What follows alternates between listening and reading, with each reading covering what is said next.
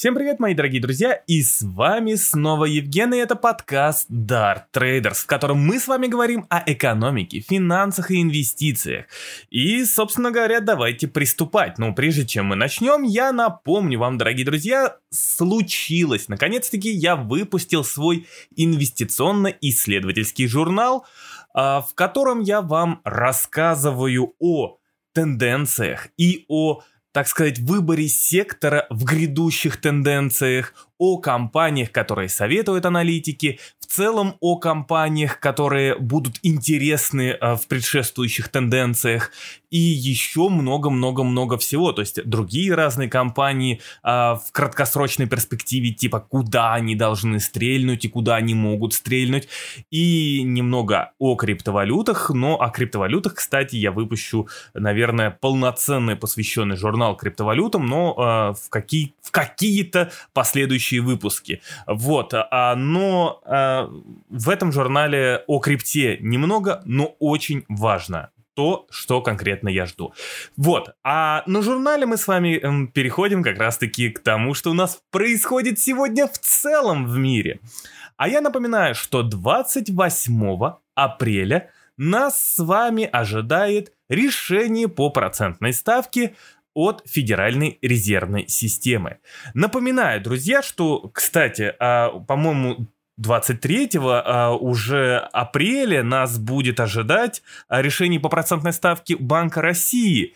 А, но почему для меня важно именно то, что происходит в Соединенных Штатах, потому что, ну, во-первых, по Банку России я как-нибудь выскажусь отдельно или напишу отдельно, но там я однозначно ожидаю скорее всего, повышение процентной ставки на 50 базисных пунктов. Это я про Банк России сейчас.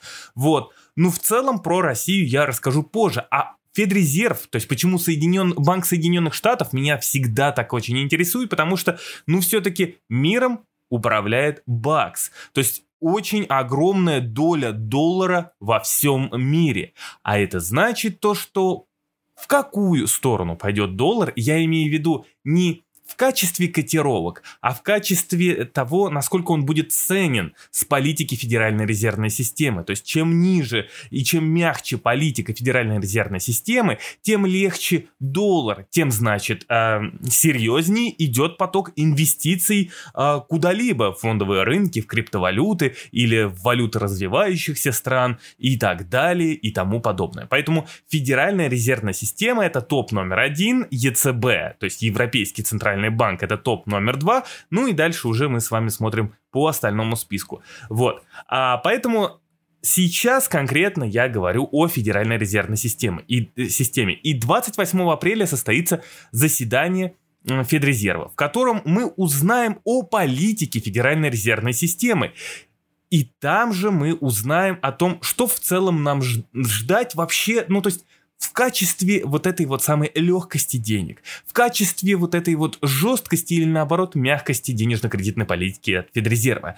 И знаете, прям как вот по маслу у нас происходят следующие вещи. Если мы посмотрим с вами на доходность десятилетних облигаций Соединенных Штатов Америки, то увидим с вами, что они последнее время именно доходность а, падает, а, что говорит о том, ну, точнее, знаете, что даже сигнал о том, что политика э, Федрезерва не должна измениться в среду. То есть, в принципе, мы должны э, будем услышать то или как-то... В общем, я прогнозирую то, что мы услышим то, что мы слышали на прошлых э, заседаниях Федрезерва. То есть, э, все то же самое, помогаем, э, продолжаем печатать бабки, 120 миллиардов в месяц КУЕ, э, ставки в пол и так далее и тому подобное. Потому что именно снижение доходности казначейских бумаг Соединенных Штатов, именно долгосрочных, э, казначейских бумаг, говорит нам о том, что есть какая-то неопределенность в будущей, э, в будущем, так сказать, Соединенных Штатов. Поэтому доходность постепенно падает. То есть, по сути, при уверенности в экономике США доходность должна была тузимунить. Ну, то есть, как это у нас было до. А сейчас такого нет. То есть, сейчас доходность продолжает коррелировать, к, к, к, в общем, идет на коррекцию, идет на коррекцию, вот, и поэтому, поэтому у нас как раз-таки а, может быть и идет некий тоже негатив на рынках, то есть тот же негатив в биткоине, тот же негатив сегодня на фондовом рынке, а сегодня фондовый рынок Соединенных Штатов, именно S&P 500 как раз-таки скорректировался до четырехнедельного минимума, и сейчас мы с вами видим ту самую тенденцию, когда у нас падает доходность, у нас падает как раз-таки фондовый рынок, у нас падает, э, падают криптовалюты, то есть во главе с биткоином, э, и это вот как раз-таки есть некий такой звоночек. Поэтому сейчас у нас идет период тишины от Федрезерва, и получается так, что, а, скорее всего, а, учитывая падение доходности, учитывая то, что сейчас фондовые рынки начинают потихонечку где-то вот намекать на коррекцию, а, то Федрезерв, естественно, может уже 28 апреля предпринять как раз-таки ту самую ну, свою любимую риторику в том, что все в порядке, ребят, продолжаем, давайте растите и так далее и тому подобное. Потому что, в принципе, у Федрезерва остается не так много времени для, э, у, до ужесточения политики.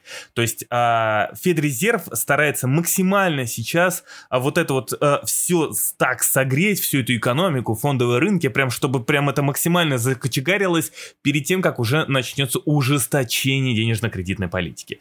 Поэтому э, я не сомневаюсь, сомневаюсь в том, что 28 апреля ничего не поменяется. Более того, не поменяется даже риторика и более того, Федрезерв заявит о том, что видит некие риски восстановления экономики, и, может быть, даже эти риски будут связаны и с третьей волной пандемии, и с третьей волной пандемии э, в Европе, потому что э, будут наблюдать за именно том, тем, что происходит снаружи. Вот, поэтому э, мы с вами наблюдаем за тем, что будет происходить 28 апреля. А между прочим, если возвращаясь опять же к фондовому рынку, то сегодня я писал уже в телеграм-канале о том, что а, есть поводы для того, чтобы все это дело у нас сегодня корректировалось, потому что, во-первых, а, инвесторы ожидают экономических данных, которые у нас будут на этой неделе. И опять же, нельзя, чтобы эти экономические данные были мега хорошими, но и нужно, чтобы они были хорошими. То есть не, нельзя, чтобы они были выше сильно прогнозов, но все-таки где-то э, вот чуть выше прогнозов. Потому что именно это поддержит рынки, если будет чуть выше прогнозов, э, потому что инвесторы будут и видеть именно то самое восстановление экономики, и, и также должны при, приходить хорошие все-таки более-менее экономические данные из других уголков мира, э, и тогда это, естественно, будет создавать благоприятную среду для того, чтобы рынки росли, в том числе и криптовалютные. Но если будет очень сильно выше прогнозов, то э, инвесторов может напугать именно заседание 28 апреля Федрезерва, которое может как раз-таки эм, посмотреть на эти сильно высокие данные и где-то чуть-чуть подредактировать свою риторику в пользу ужесточения, что как раз-таки может и навредить э, немного рынкам. Но понятное дело, что Федрезерв не будет в любом случае рубить с плеча, потому что все-таки нужно, чтобы все это дело продолжало работать работать. Вот, поэтому а, следим тоже за экономическими данными, которые должны поддержать э, экономику и фондовые рынки. Э, также следим за отчетностями компаний. Я обещал, что некоторые компании я обязательно рассмотрю, которые вы писали там в комментариях под э, фотографии с тем, что нас ожидают, какие э, отчетности компаний нас ожидают на этой неделе. Э, обязательно все это напишу, опишу. Более того, есть некоторые компании, там, которые, а, по которым можно, э, знаете, даже сделать небольшой прогноз в целом по а, именно экономике, и именно вот экономике в сфере этого сектора, посмотреть, как там восстанавливается все, чтобы прогнозировать дальнейшие, так сказать, действия Федрезерва, действия других центробанков, а, посмотреть в целом на экономическую активность Соединенных Штатов и так далее и тому подобное. И также, а, естественно, я опять же писал сегодня в телеграм-канале, что падение Теслы, а, именно акции Тесла из-за аварии, которая произошло в связи там с автопилотом, э, и я не буду вдаваться в подробности. Э, все-таки э, повторюсь, что такие компании, как Tesla, там, Amazon, я не знаю, Google и теперь тот же биткоин, учитывая его и капитализацию, и популярность, самое главное, то, что я сейчас назвал популярной компанией, то есть мы должны прям смотреть за этими популярными компаниями, потому что все-таки очень много пришло э, новичков на рынок, э, то есть очень много розничных инвесторов, как это правильно, физ- физиков, физиков, которые ворвались на рынке, и э, настроение вот именно в компаниях популярных будет влиять и на рынок в целом, понимаете? И то есть, э, если биткоин очень сильно скорректируется, это тоже может отражаться и на фондовом рынке тоже, учитывая то, что он может просто создавать некий, э, знаете, такое плохое э, негативное настроение на рынках. Вот, поэтому мы тоже обязательно следим за тем, что происходит в популярных компаниях, потому что они не столько, сколько а, именно падение именно конкретно этих компаний влияет на основные индексы и на сектора в целом, и на другие рынки, и на, э, э, ну и так далее, и тому подобное, а как э, именно в целом вот популярность, популярность, популярность и, и настроение. Далее из интересного. А, очень-очень-очень интересная картина, опять же, сейчас складывается в Китае, потому что а, многие, а, ну, тот же самый Международный валютный фонд, Всемирный банк и так далее и тому подобное, Китаю говорят, хватит, хватит это творить. Что происходит? Коротко. Чтобы вы понимали м, структуру Китая, э, Китай очень много денег вкладывает в инфраструктуру. И многие скажут, красавцы, молодцы, китайцы, посмотрите, у них так все вообще шикарно и здорово. Но есть некая тенденция, которая пугает весь мир. А именно то, что Китай может надуть у себя некий такой долговой э, пузырь. То есть дело в том, что Китай очень много инвестирует в инфраструктуру, и получается у Китая, помимо того, что э, у Китая низкое, как это правильно сказать, розничное потребление, и, ну вот, я думаю, вы поняли, то есть именно розничное потребление, пусть будет так, и э, очень большой избыток э, мощностей, то есть, грубо говоря, Китай э, вкладывает деньги в какие-то заводы, эти заводы строят э, и так далее и тому подобное, э, и получается так, что эти заводы, они как бы не, не окупаются. То есть заводы, они эм, производят мощность ненужную. В итоге приходится не... в 2017 году, по-моему, угольные заводы вот так вот из-за того, что они просто, просто там, ну как бы э, были созданы и все, вот, э, пришлось увольнять. Это вот, опять же, из памяти сейчас беру, где-то там в районе 800-700 э, тысяч человек э, из-за того, что просто, ну, как бы заводы, они были уже э, просто избыточными, они были в никуда сделаны. И вот Китай продолжает практиковать как раз-таки эту самую идею огромных вложений в инфраструктуру.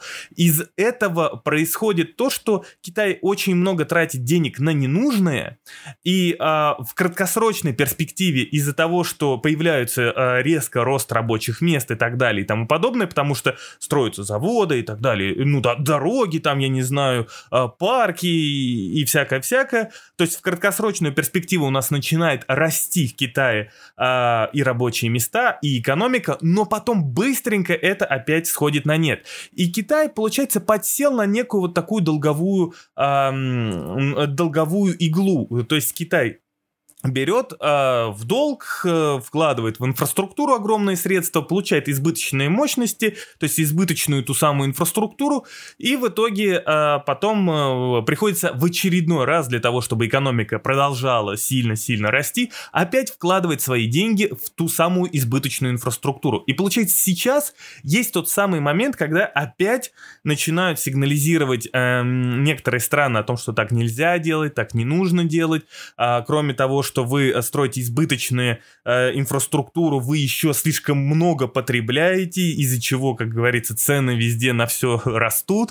А, и поэтому вот сейчас есть некий вот такой нюанс, но в принципе это уже было, и у, уже долгое время экономисты твердят, ну то есть из других стран, что это плохая практика делать вот такие вещи, то, что делает Китай, но мы видим, Китай продолжает расти, и у Китая в целом вроде бы все хорошо. Но как это выйдет на, в среднесрочно-долгосрочной перспективе, пока никто не знает. Но есть предпосыл к тому, что может произойти некое замедление, если Китай не восстановит какой-то или не увеличит внутренний вот этот вот спрос, ну, в общем, суть, я думаю, вы уловили. Поэтому это вот про пузыри у нас э, я сейчас вам пытался рассказать. А про нефть. Про нефть у нас происходят, опять же, интересные вещи. А вроде бы у нас были ссоры э, Ирана и со всеми остальными, когда Иран сказал, да пошли вы все в ж... ну вы поняли. И в итоге Иран сказал, я... мы будем обогащать уран до 60%. Напоминаю, что свыше 90% это уже ядерное оружие. Ну, в принципе, там и 60%, думаю, может бабахнуть, о, дай боже. Вот. А, значит, что происходит? И вроде бы все думали, что на этом, наверное, сделки конец, что, скорее всего, на этом сделки не будет. Но сегодня Европарламент или Еврокомиссия, я их пытаюсь постоянно отличать, э, э, различать, но различаю иногда слабо. Ну, в общем, суть в чем? В ЕС подтвердили то, что они намерены восстанавливать связь с Ираном, они хотят переговоров дальше, и что в принципе это все хорошо идет. И насколько мне известно, сегодня писали СМИ о том, что э, и, и Иран вроде бы все говорит в порядке, у нас идут переговоры, и все у нас хорошо, все здорово. Понимаете? А, что в принципе, ставит нефть не в очень хорошее положение с точки зрения того, что если э, Иран все-таки договорится с, е, с ЕС и Соединенными Штатами, и если Соединенные Штаты начнут снимать как раз-таки санкции э, с Ирана, то э, выльется лишняя нефть на рынке. А насколько, опять же, мне известно, что Саудовская Аравия, точнее Соединенные Штаты даже связывались с Саудовской Аравией, или наоборот, ну не суть, они связывались друг с другом и общались как раз-таки на тему что будет, если с Ирана снимут санкции. И Саудовская Аравия вроде бы, насколько мне известно, но опять же это не подтвержденная информация, а, значит просила у Соединенных Штатов, чтобы те там что-то где-то как-то подвинтили, подмудрили, чтобы в случае, если Иран там э, начнет выпендриваться, э, не сильно так они и смогли выпендриться. В итоге также э, на выходных, по-моему, э, Саудовская Аравия общалась с Ираном, чего не было, насколько мне известно, то ли с 2016, то ли с 2017 года.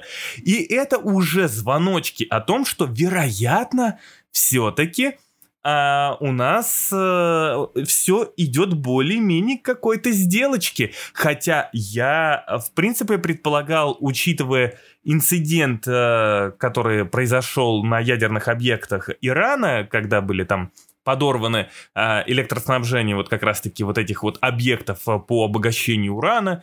А я думал, что все на самом деле, ничего уже такого э, и сделки не будет, или либо сделку затормозят, либо еще что-либо, но вот как-то вот все сейчас начинает уже походить на то, что сделка будет. И более того, а, есть некий звоночек, это, смотрите, а в преддверии сделки у нас посыпались некие прогнозы от Международного энергетического агентства, что в принципе излишки на рынке нефти остались совершенно минимальные. Там чуть ли не менее одной пятой уже излишек э, на рынке. И, и в целом как бы все уже идет э, плюс-минус э, хорошо. То есть сейчас, по-моему, опять же могу ошибаться, излишек нефти где-то в районе там 54 могу ошибаться, 54 миллионов баррелей в сутки, а, а в 2020 году было где-то 200, то ли 219, то ли 249 излишек э, нефти э, именно в баррелях в сутки э, на рынках. И сейчас, то есть совсем чуть-чуть, совсем чуть-чуть нефти уже находится на рынке, вот говорят Международное энергетическое агентство,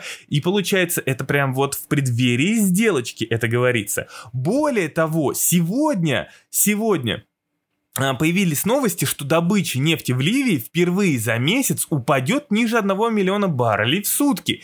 И в Ливии сейчас а, опять начинается, опять же, это может быть на уровне слухов, не подтвержденная информация, но в Ливии сейчас начинаются опять какие-то очередные конфликты. То есть кто-то где-то с кем-то опять начинает конфликтовать, что может как раз-таки повлиять на добычу. И все это опять же в преддверии сделки. То есть не говорит ли это нам о том, что э, рынки готовятся, готовятся постепенно принять иранскую нефть.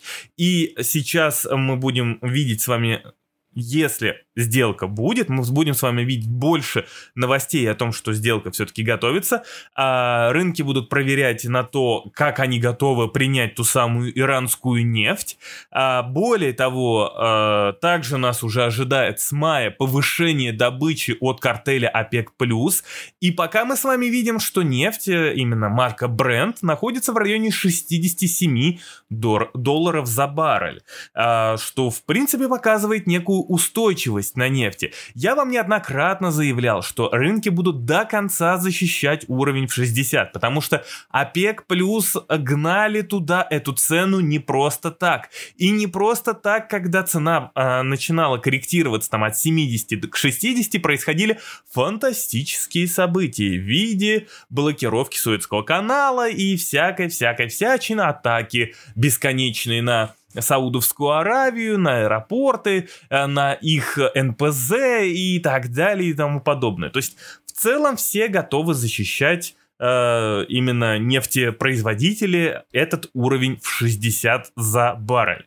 Поэтому вот, э, собственно говоря, продолжаем следить за уровнем 60, продолжаем следить за иранской ядерной сделкой.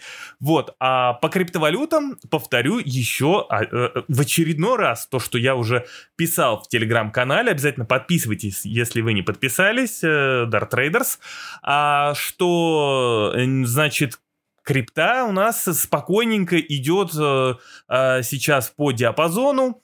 Э, точнее, ну, находится в неком диапазоне проторговки 59-51, может быть, даже 50 где-то так.